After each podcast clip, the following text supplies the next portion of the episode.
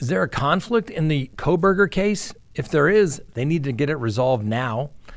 Alex Murdaugh's defense grilled the first police officers on the double homicide scene Thursday about why he failed to report tire tracks and footprints discovered at the property. Lori Vallow wants her case dismissed for violating her constitutional right to a speedy trial. And then finally, our dumb criminal of the day. Let's talk about it.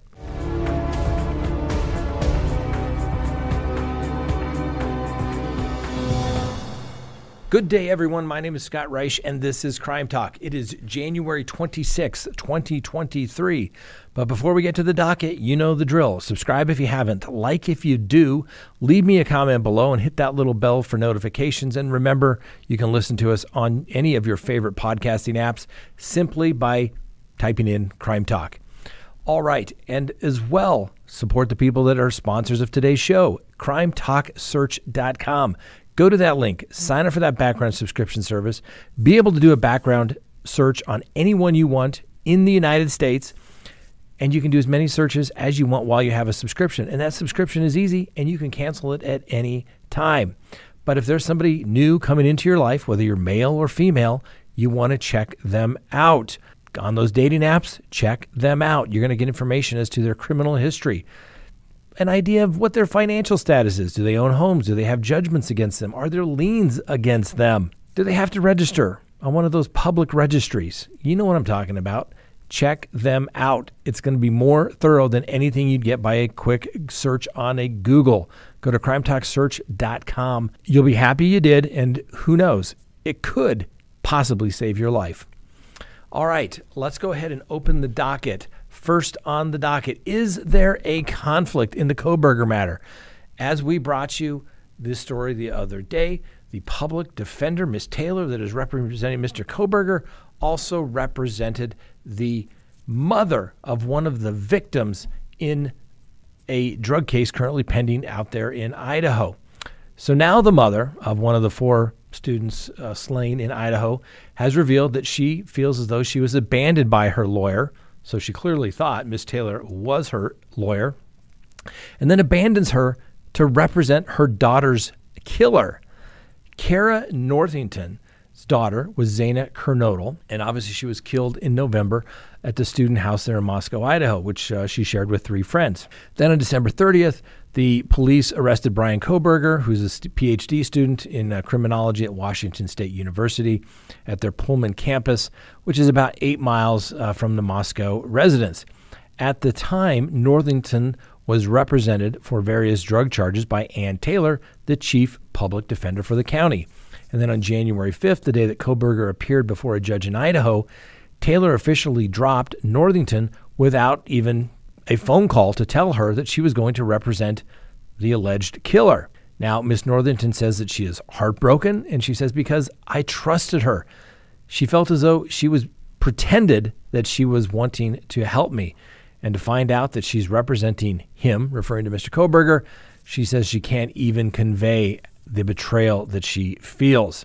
Now, she doesn't know whether she has a lawyer in her own case or whether she's basically uh, representing herself at this point, and um, whether really Miss Taylor is actually going to represent um, the murderer, the accused murderer in her daughter's case. Miss Northington also says that she feels though the prosecutors have abandoned her, and uh, furthermore, was furious that the police might have identified Kohberger as a suspect and didn't tell the families. Why is that significant? Well, because she has another daughter by the name of Jasmine Kernodle, and she was taking classes at Washington State University, apparently alongside Kohberger. And the fact that they knew and allowed Jasmine to attend the Washington State University, she says that she is pretty much beside herself. Apparently, her daughter was quite adamant that she was going to go to school, but to think that uh, Xana's killer was there, uh, maybe she would have uh, rethought that decision. Now, Northington, who has long battled uh, drug addiction, says that uh, she only found out that uh, Taylor was representing her daughter's accused killer when a friend saw it on social media and reached out to her. Now, some have speculated that Taylor's appointment to represent uh, Kohberger was one of necessity because it's a small community, and out of abundance, there's not an abundance of qualified public defenders, particularly if it goes to be a death penalty case. Now, Ms. Taylor is just one of 13 public defenders in Idaho approved by the State Public Def- Defense Commission to uh, lead or be a first chair in a capital case. She's apparently also the only one there in northern Idaho. Now, prosecutors have yet to indicate whether they're going to seek the death penalty in Kohberger's case, and there's been no word as to whether they're going to raise the issue of a conflict as it relates to Miss Taylor and the public defender's office. Now, I was watching another um, network, and they had Mark Geragos, pretty accomplished criminal defense lawyer. Uh, there in California, and he says that Miss Taylor would have a big problem cross examining Miss Northington. Now, although Miss Northington was not at the crime scene, probably not a direct witness as it relates to that particular uh, crime, if there's a death penalty portion of this case, there's no doubt that she would potentially be there. So if she's called as a witness in her daughter's murder trial, that could be a problem.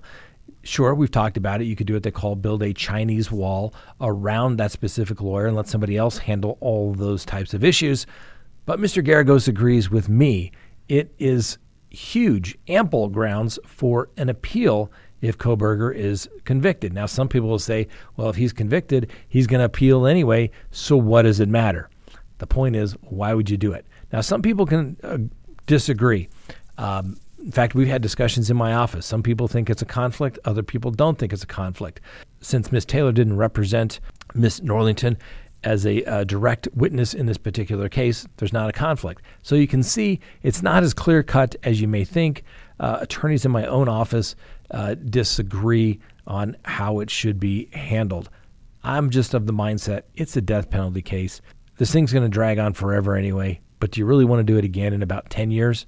Probably not. So, needless to say, is the court needs to hold a hearing on this sua sponte. I'm not sure it's going to happen until they get to the district court, but either way, you need to get this resolved. All right, the next matter on the docket the Alec Murdaugh case. That's right, we have a jury. We've done opening statements, and uh, literally as we speak, the first three witnesses have been called. And the first prosecution witness was Sergeant Daniel Green, and he told the jurors that when he arrived at the uh, hunting house there on uh, June 7th of 2021, also known as Moselle, he found Maggie and Paul both face down in pools of blood.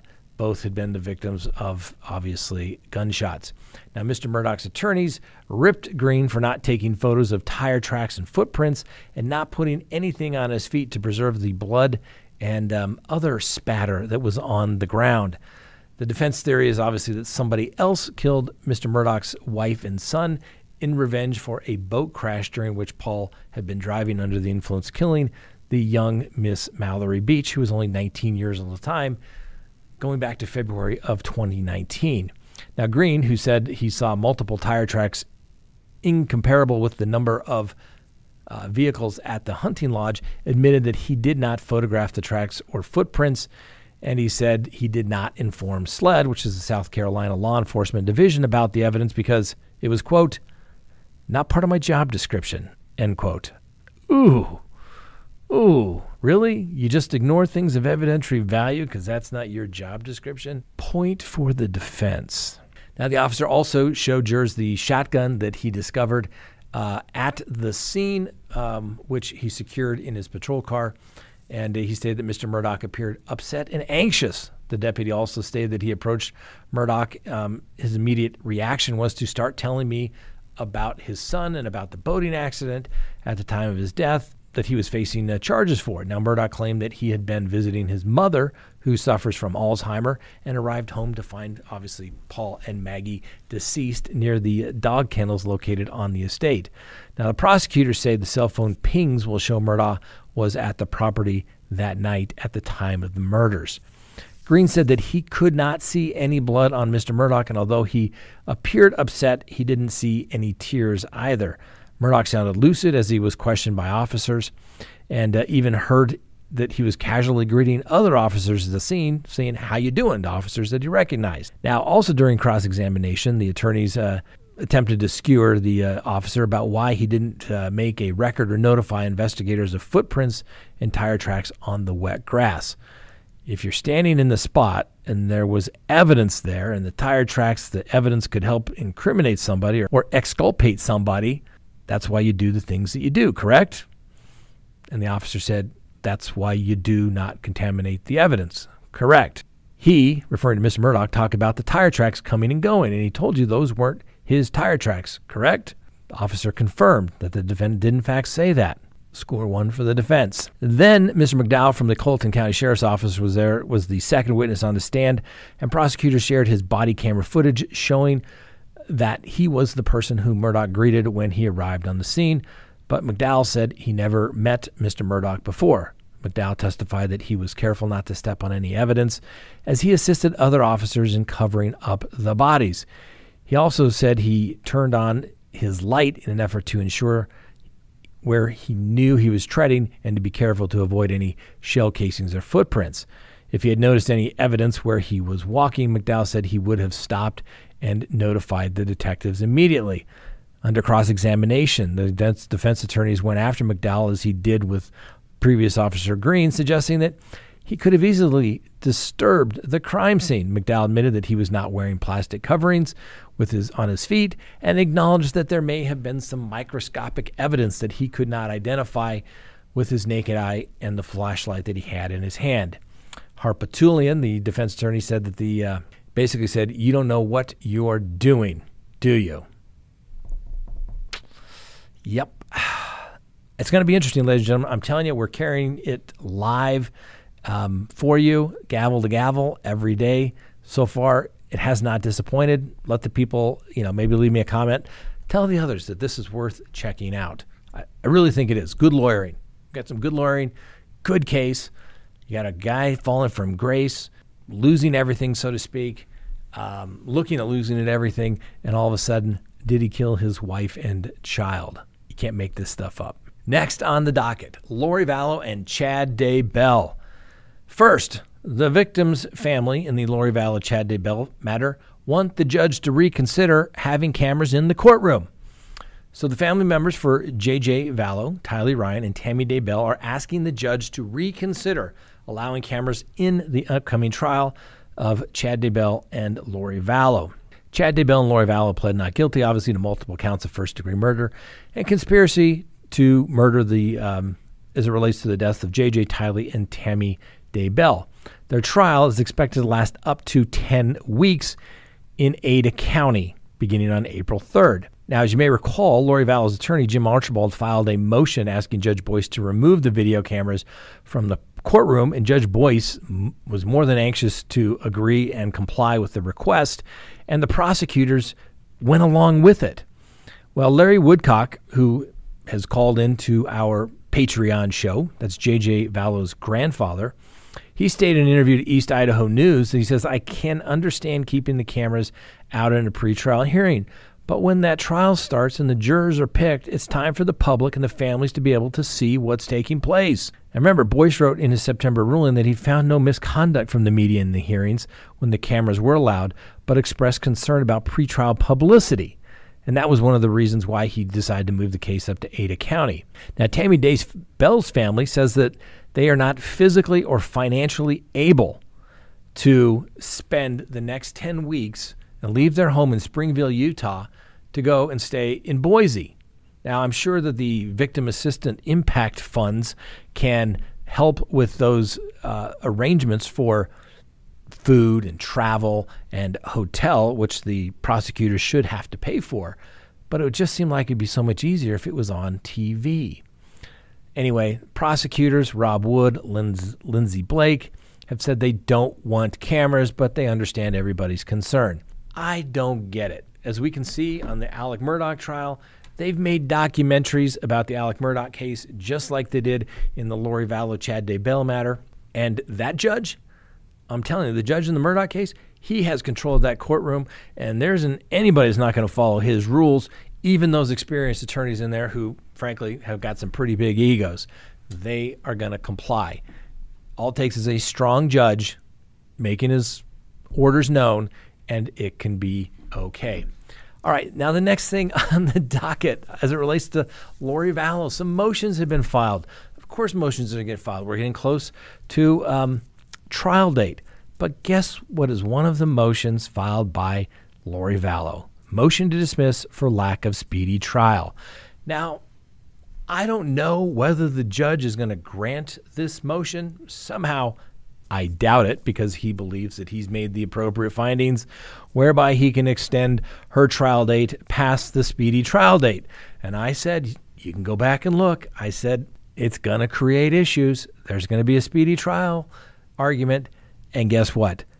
Lori Vallow's attorneys have said, hey, judge, you need to dismiss the case against Lori Vallow because it is violating her constitutional rights under the United States Constitution, under the Sixth Amendment, as well as the State of Idaho Article 1, Section 13, and the Idaho Code, Section 19305.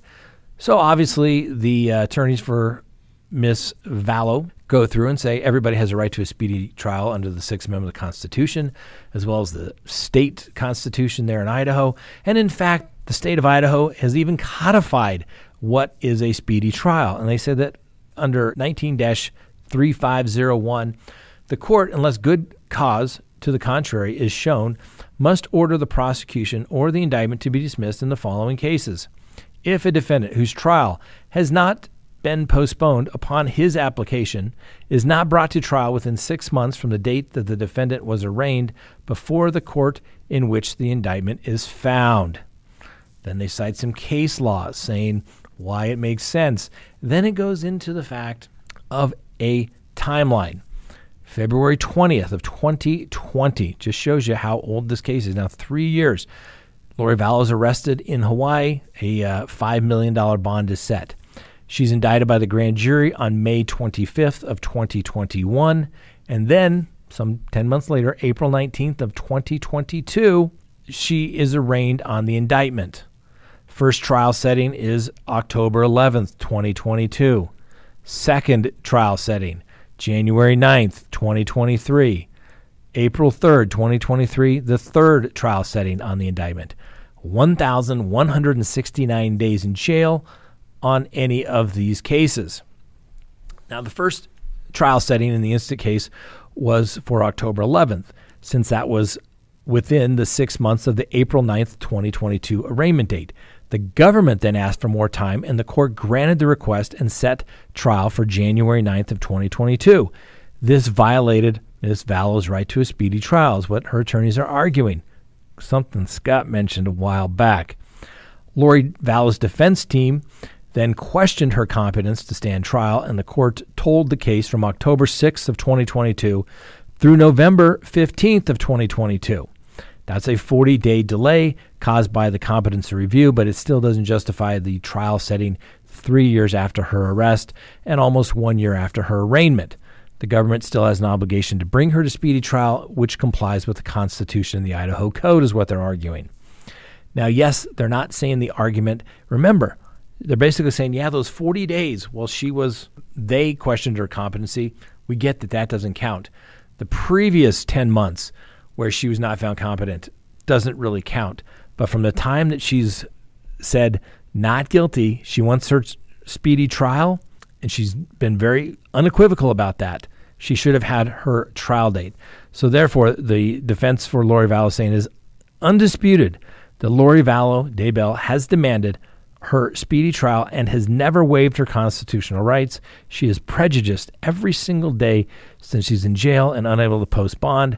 The court has repeatedly reminded the government that it will respect her constitutional rights to a speedy trial, and the government cannot show good cause to bring Lori Vallow to trial over three years from her arrest date. So I knew it was going to be an issue. I would have raised it for sure.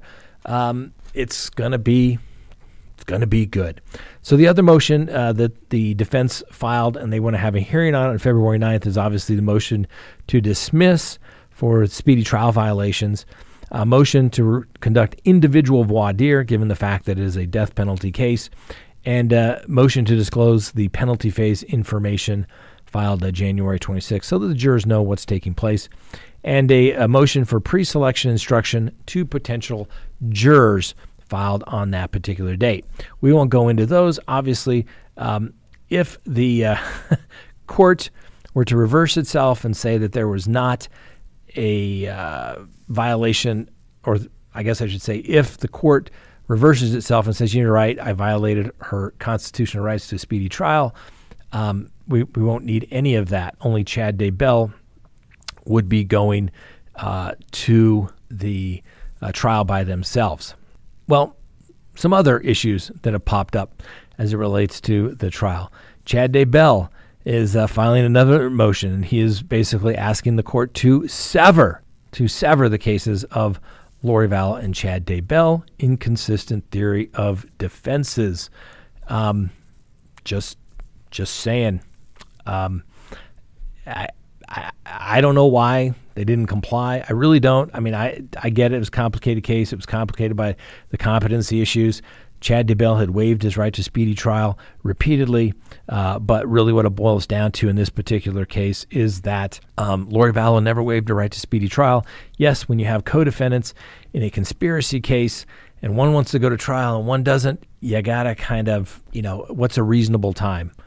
Is the court gonna kick the case out? No, but I, it's just another argument on appeal that if there's a conviction, it'll just go on and on and on and on. Next, um, the uh, defense, on behalf of uh, Mr.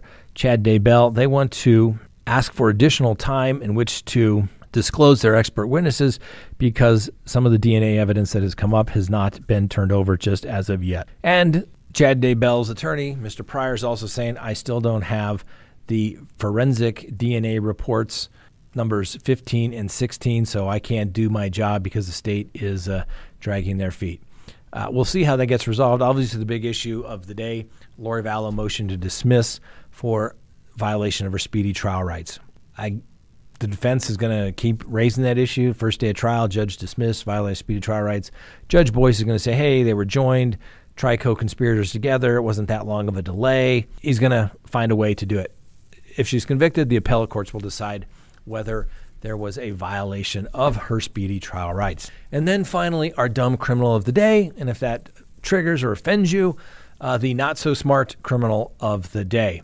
A topless woman broke into a church in North Dakota and ripped a large statue of Jesus off the wall, causing the sculpture to crash to the floor. And according to the police, the woman appeared to be under the influence of narcotics. I am so shocked. Oh my God. Somebody doing something stupid under the influence of drugs. So, police responded Monday evening to the St. Mary's Cathedral in Fargo, North Dakota, after receiving a report of a topless female damaging property. Pretty much fits the description. Upon arriving at the uh, Catholic Church, the Fargo Police Department uh, spotted Brittany Reynolds exiting the cathedral. She had no shirt or bra on and was not wearing any shoes, according to the affidavit for her arrest. Um, now, Ms. Reynolds, who was detained, um, sought to run from the police, but was unable to answer basic orientation questions and appeared under the influence of narcotics, according to the police observations. I'm shocked. Needless to say, the uh, church had surveillance cameras because, hey, if you can't trust what goes on in a church, what can you do? I don't know, but you got to put cameras up everywhere these days. And they recorded Miss Reynolds flipping over a potted plant before ripping the statue of Jesus off the wall. Jesus is taking a tough rap these days. You may recall around Christmas, everybody was trying to steal the baby Jesuses, um, and now they're going after the full grown Jesus. Back off, people. You don't want to mess with Jesus, okay? You can have more trouble than just the police. Just saying.